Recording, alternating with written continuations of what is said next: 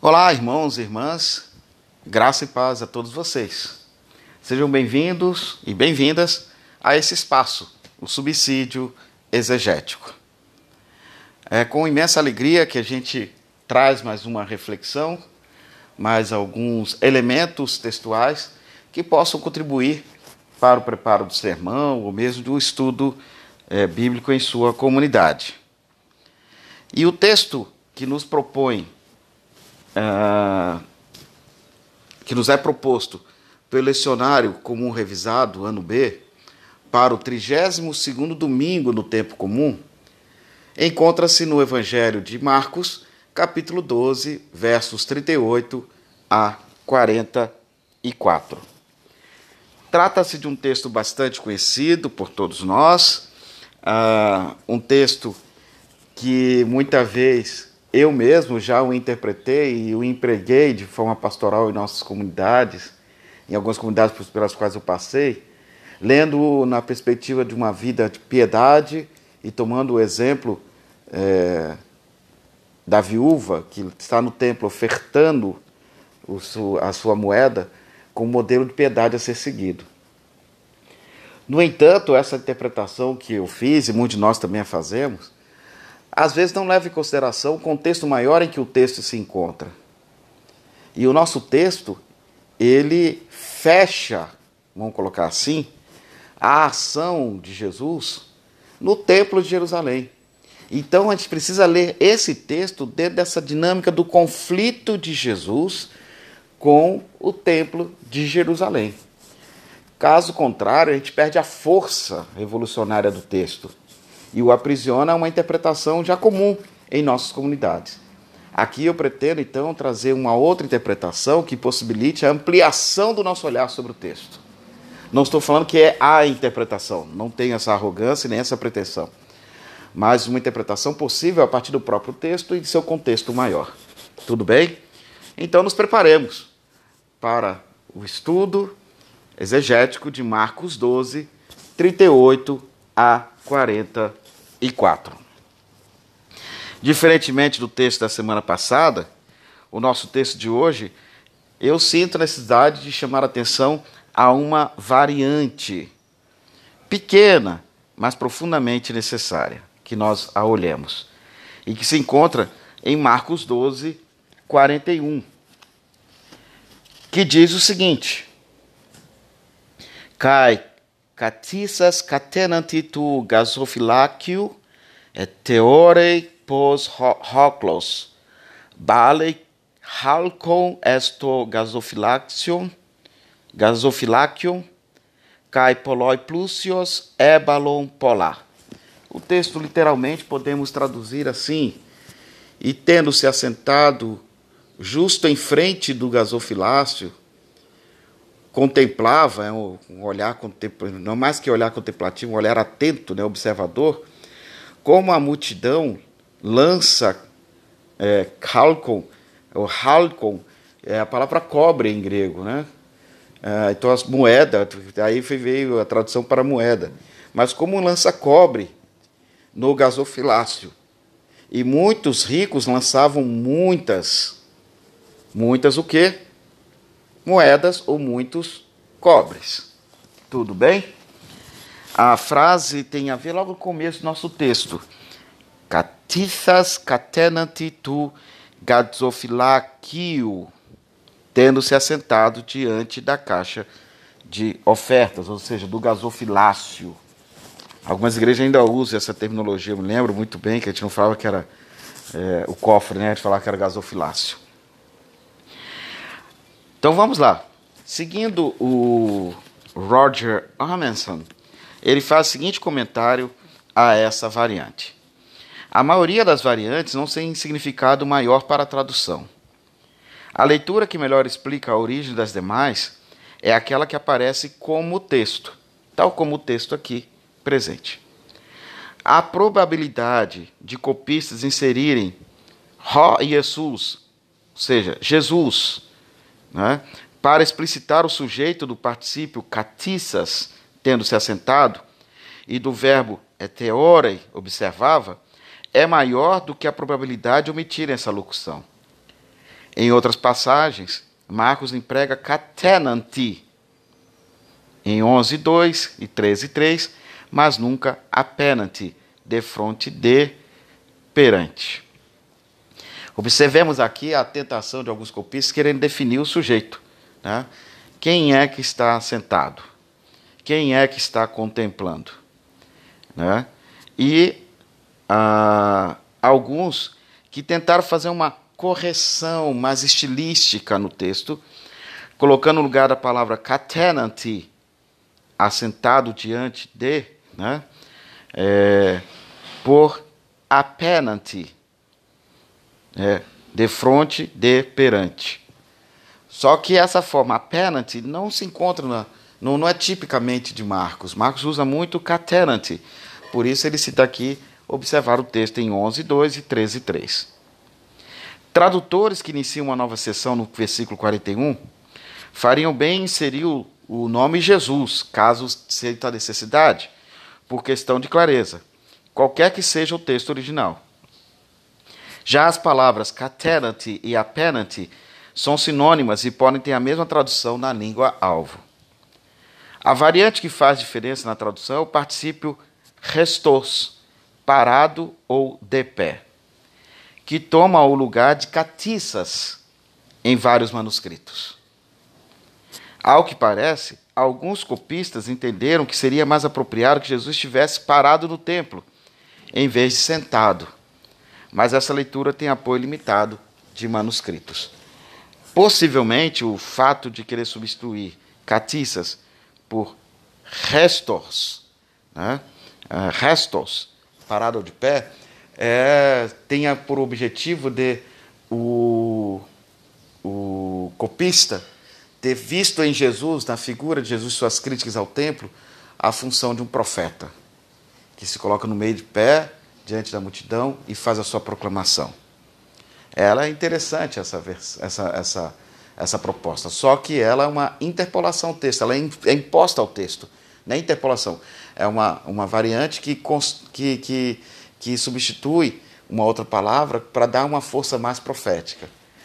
Eu vejo aqui que no texto de Marcos a preocupação maior não é o profetismo, mas sim a ideia do ensino.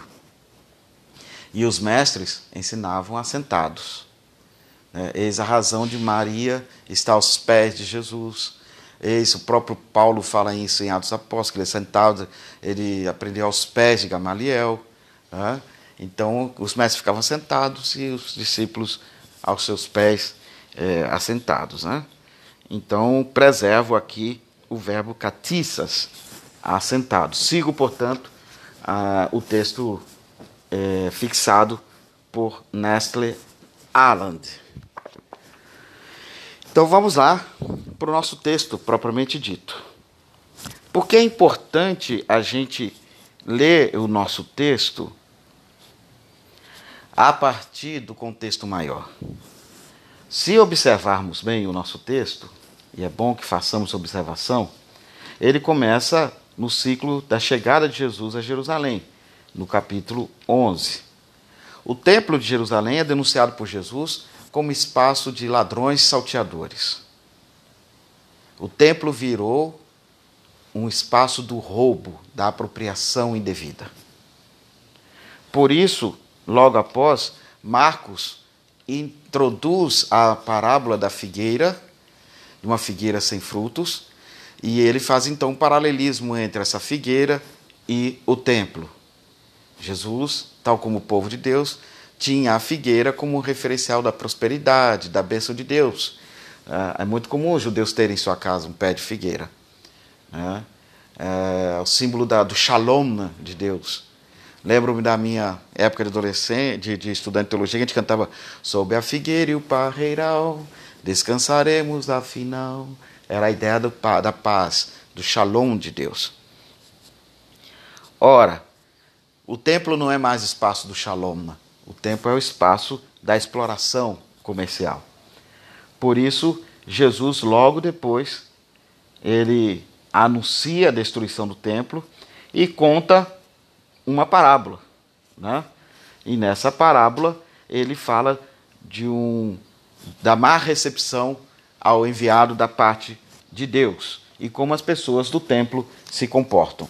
É bom entender que as pessoas do templo aqui citadas são aquelas que já são anunciadas no capítulo 8 de Marcos, os anciãos, os principais do, do povo, os escribas, saduceus, etc., e que vão tentar, é, que vão é, silenciar a Jesus, né? no caso, matar Jesus. E então, depois desse discurso pesado contra o templo, nós já vimos aqui o capítulo 12, várias tentativas de tentar pessoas pegarem Jesus no contrapé, até que no finalzinho do nosso texto, de novo, Jesus está no templo, mas dessa vez a postura dele, como mestre, é estar assentado e aparece de volta no cenário os seus discípulos ao redor dele, que estavam já sumidos um pouquinho do nosso texto. Né? Ah, os discípulos, eles estavam ausentes desde o versículo 27 do capítulo 11 de Marcos. Mas aqui eles retornam. Né? Aqui no nosso texto, eles retornam. Está lá é, no versículo. Deixa eu ver só um pouquinho. 38. Em que tem, diz lá o texto grego. Kai entedidatke. Oh, Perdoe-me. Kai entedidacher autu elegen. Blepete apoton grammateon ton telonton en stolas peripaten kai aspasmus en tas agoras. E no ensino dele dizia: olhai da parte dos, é, é, da parte dos escribas, os que desejam, é, os que des, desejam em togas, né, desfilar, andar em volta e é, também as saudações nas praças do mercado. Tá? Então, a partir aqui, Jesus está se dirigindo ao seu público de discípulos. Está lá também ah, essa ênfase quando ele chama os discípulos para si e os ensina, no versículo 43. Cai proskalesámenos, tus macetas autu, epen autos. E tendo chamado a si os discípulos, ele disse-lhes. É bom perceber que os discípulos estavam distantes, estavam desaparecidos no texto desde o versículo 27 do capítulo 11. Então vamos lá para o nosso texto.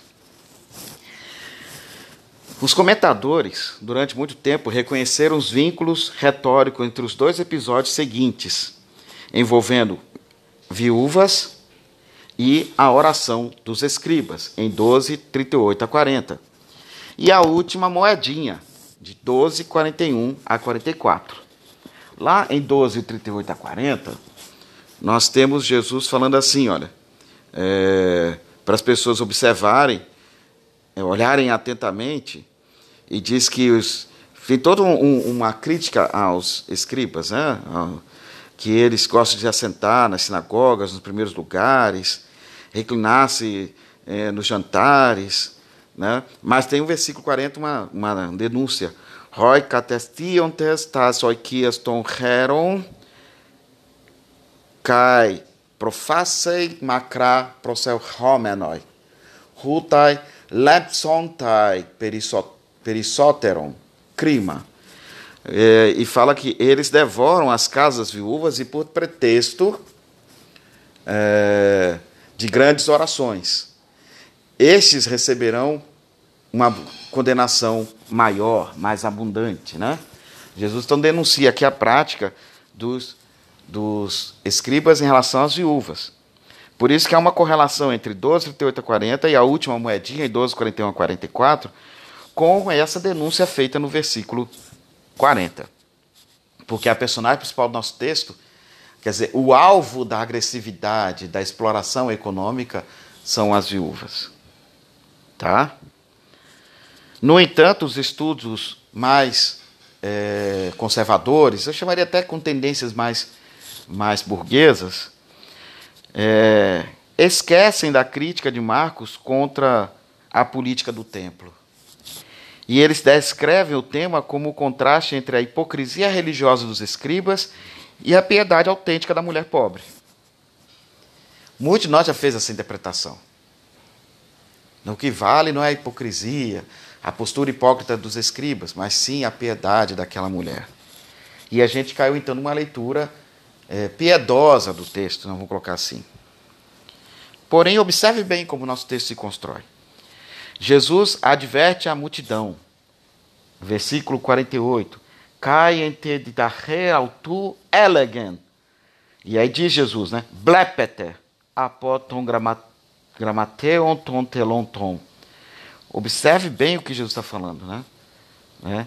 E em seu ensino dizia: Blepete, veja, olha, abra os olhos, vejam atentamente, né? Os escribas, né? E como eles se movimentam. Então a, o verbo blepete, ver, é, já foi aplicada em 8,15, Jesus chamando a atenção à, à prática dos fariseus e herodianos. Então, é um verbo que já aparece no texto de Marcos com o intuito de chamar a atenção para observem criticamente, olhem com criticidade. E aqui nesse caso, contra a pretensão da prática escriba, com menores, pormenores destacados em quatro partes. Desculpa. Diz lá nos versículos 38b a 39. Eles gostam de circular com longas togas, né? De saudações nas praças públicas, serem reconhecidos na rua. Olha, lá vai lá o, o bom escriba, né? De se assentar nos primeiros bancos nas sinagogas e nos primeiros lugares nos banquetes.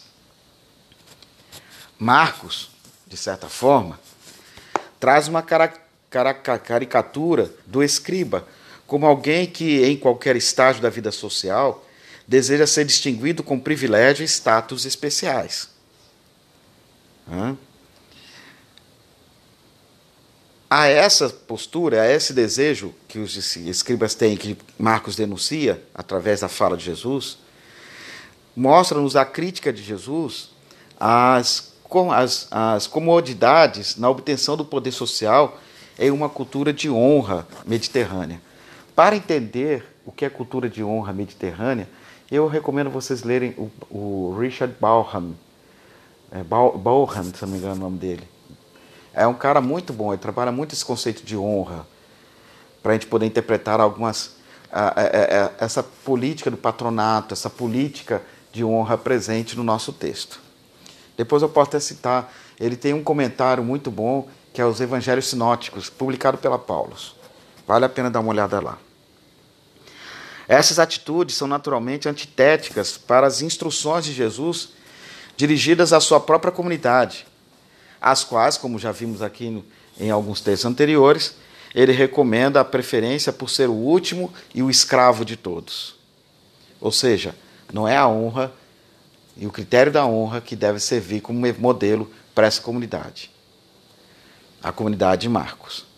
Agora compreendemos a ambivalência de Jesus em face do escriba, em 12:34, texto da semana passada. A classe inteira é dispensada como inadequada ao discipulado.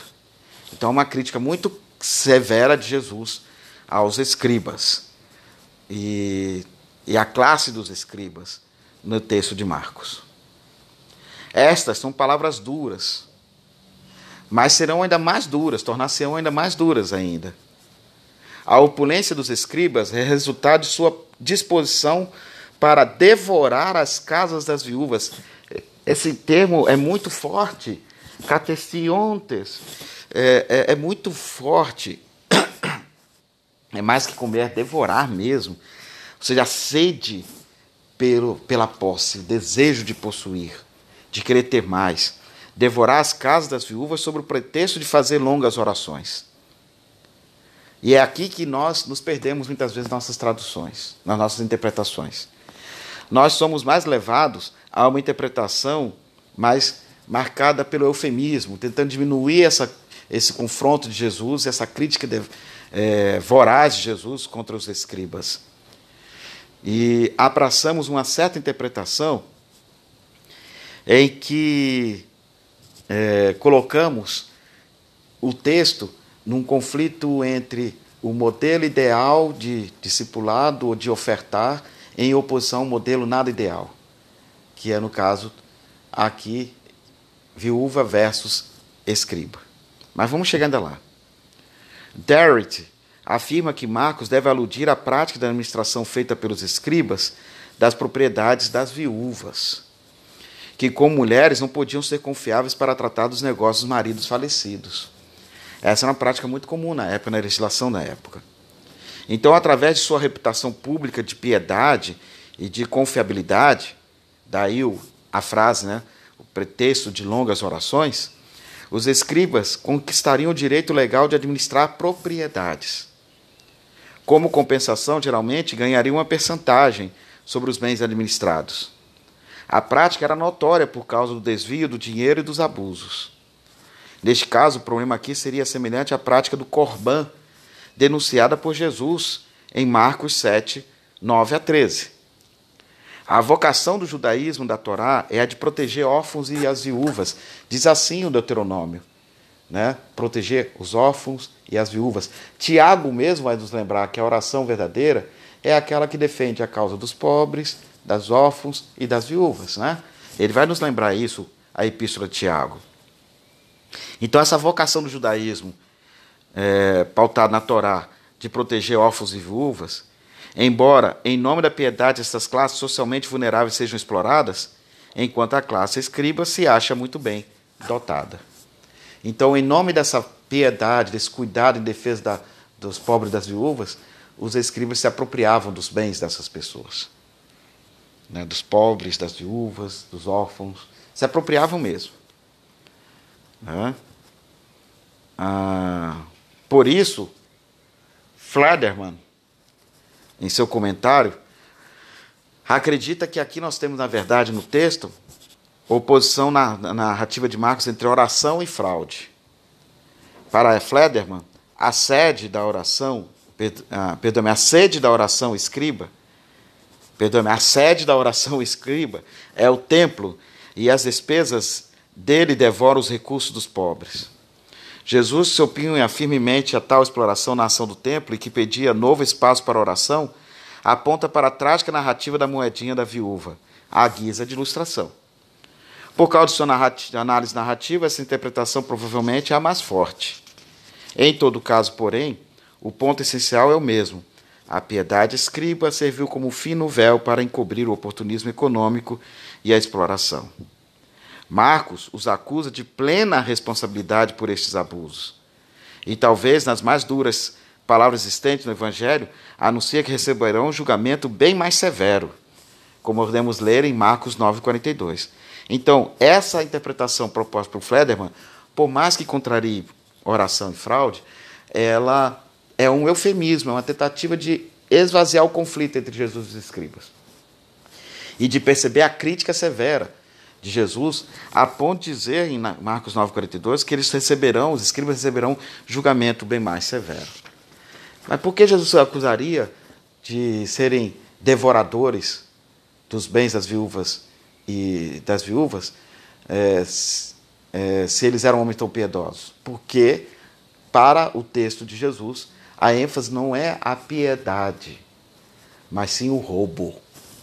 Ah, é essa questão que eu quero chamar a atenção aqui. Tá? E aí tem a ver com o nosso episódio. O episódio no templo. É a narrativa de uma viúva que está empobrecendo por causa de suas obrigações para com o culto do templo. 12, 41 a 44. Depois de por muito tempo ter sido erradamente manipulada e apresentada como bela vinheta sobre a piedade superior dos pobres, o comentarista Wright mostra que as palavras de Jesus deveriam ser vistas como drástica reprovação e não como aprovação. Opa! Então é o mestre ensinando de maneira crítica, assentado, aos seus discípulos, ensinando, eh, trazendo uma drástica reprovação à atitude do escriba e do templo. Ele não aprova a prática do escriba e do templo. E nem está elogiando a prática da viúva. Ele está denunciando e reprovando essa a, a maneira como o templo manipula o povo mais simples, somente as viúvas desprotegidas, a fim de tirar delas, roubar delas até o, o, a última moeda que elas tenham. A narrativa não apresenta, se diz Wright, é, a narrativa não apresenta piedoso contraste com a conduta dos escribas na sessão anterior, tal como é o ponto de vista habitual. A leitura do senso comum é a leitura que eu também já fiz durante muito tempo. Pelo contrário, ela propicia mais uma ilustração sobre os males da devoção oficial. O dito de Jesus não é visão penetrante para avaliar os dons, ele é lamento. Jesus condena o sistema de valores que motiva a ação dela, da viúva, e condena os que a condicionam no sentido de praticá-la. O episódio começa com Jesus tomando posição, ao sentar-se em frente, cateante, do tesouro do templo, 1241. Esta direção no palco dos acontecimentos é uma direção é, prolética do julgamento, ou seja, Jesus se posiciona como uma postura de um, alguém que está condenando. Lembra um pouco o, o, o credo, né? Assentado à destra de Deus Pai Todo-Poderoso, de onde há de vir para julgar os vivos e os mortos. Então, ele se assenta como mestre que ensina, na condição também de julgar, de condenar uma postura drástica. Esta direção no palco dos acontecimentos, como disse, é prolética do julgamento, pois Jesus em breve enfrentará um monte do templo, a fim de predizer sua ruína, lá em 13:3, por exemplo. O ambiente, segundo Wright, deveria ter sido o seguinte: 13 caixas com forma de trombeta, colocadas em torno das paredes do pátio das mulheres, onde o povo lançava suas ofertas. Ou o próprio tesouro, onde os doadores tinham que declarar a quantia incluída na sua dádiva e a finalidade com que queriam que o sacerdote em exercício a oferecesse, sendo tudo visível e audível para os presentes através da porta aberta.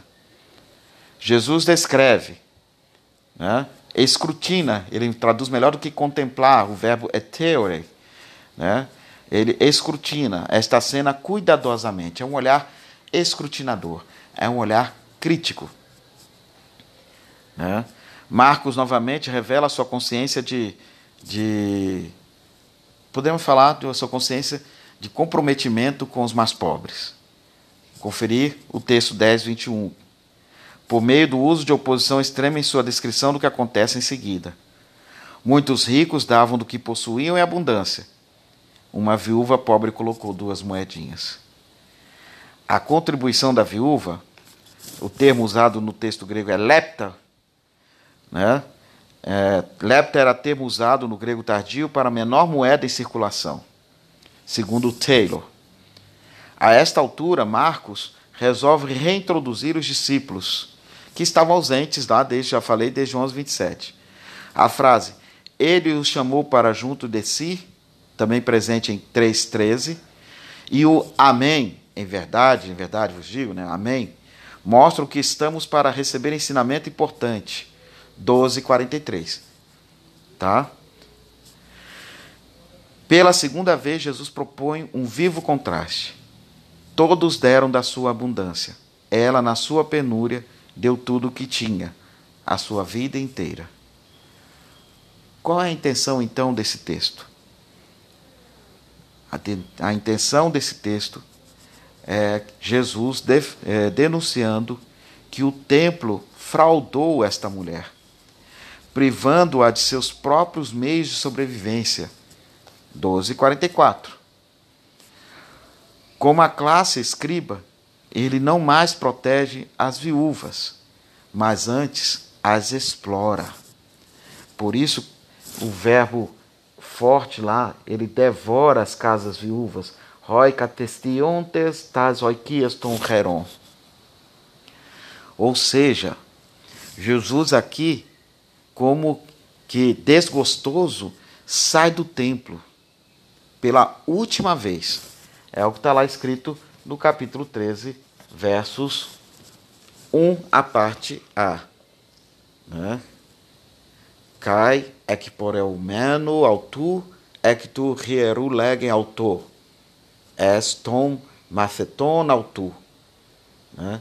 E estando a sair, saindo ele do templo, né, os discípulos dirigem a ele a palavra, né, que é o texto da semana que vem, que vai falar como esse templo é grande, na grandiosidade do templo. Então Jesus ele mostra que o templo virou realmente casa de ladrões, de saqueadores. Não é mais a casa de Deus, que promove a justiça, que defende o direito da viúva e do órfão. Então, irmãos e irmãs, a, minha proposta hoje é que olhemos esse texto como uma crítica que Jesus faz ao templo e à prática dos religiosos que é, devoram até as últimas moedinhas da é, viúva. Por isso ele está lá sentado, analisando criticamente aquela cena e chama os seus discípulos para falar assim: vejam comigo esse cenário, vejam comigo essa realidade. Esse não é o templo de Deus. É uma casa de salteadores e de ladrões. Parece muito atual esse texto e essa interpretação que estou fazendo à luz da teologia da prosperidade e da ganância de muitos pregadores evangélicos ou pastores hoje em dia que se preocupam mais em explorar economicamente o povo, tirando-lhe até as últimas moedinhas, se possível, a realmente promover a justiça e o direito à defesa, no caso aqui da viúva, e eu falo à defesa do pobre e do excluído. É isso que eu tinha que falar, gente, para essa semana. Hoje, um podcast mais curtinho. E eu fiz na terça-feira, porque ontem eu não tive tempo mesmo.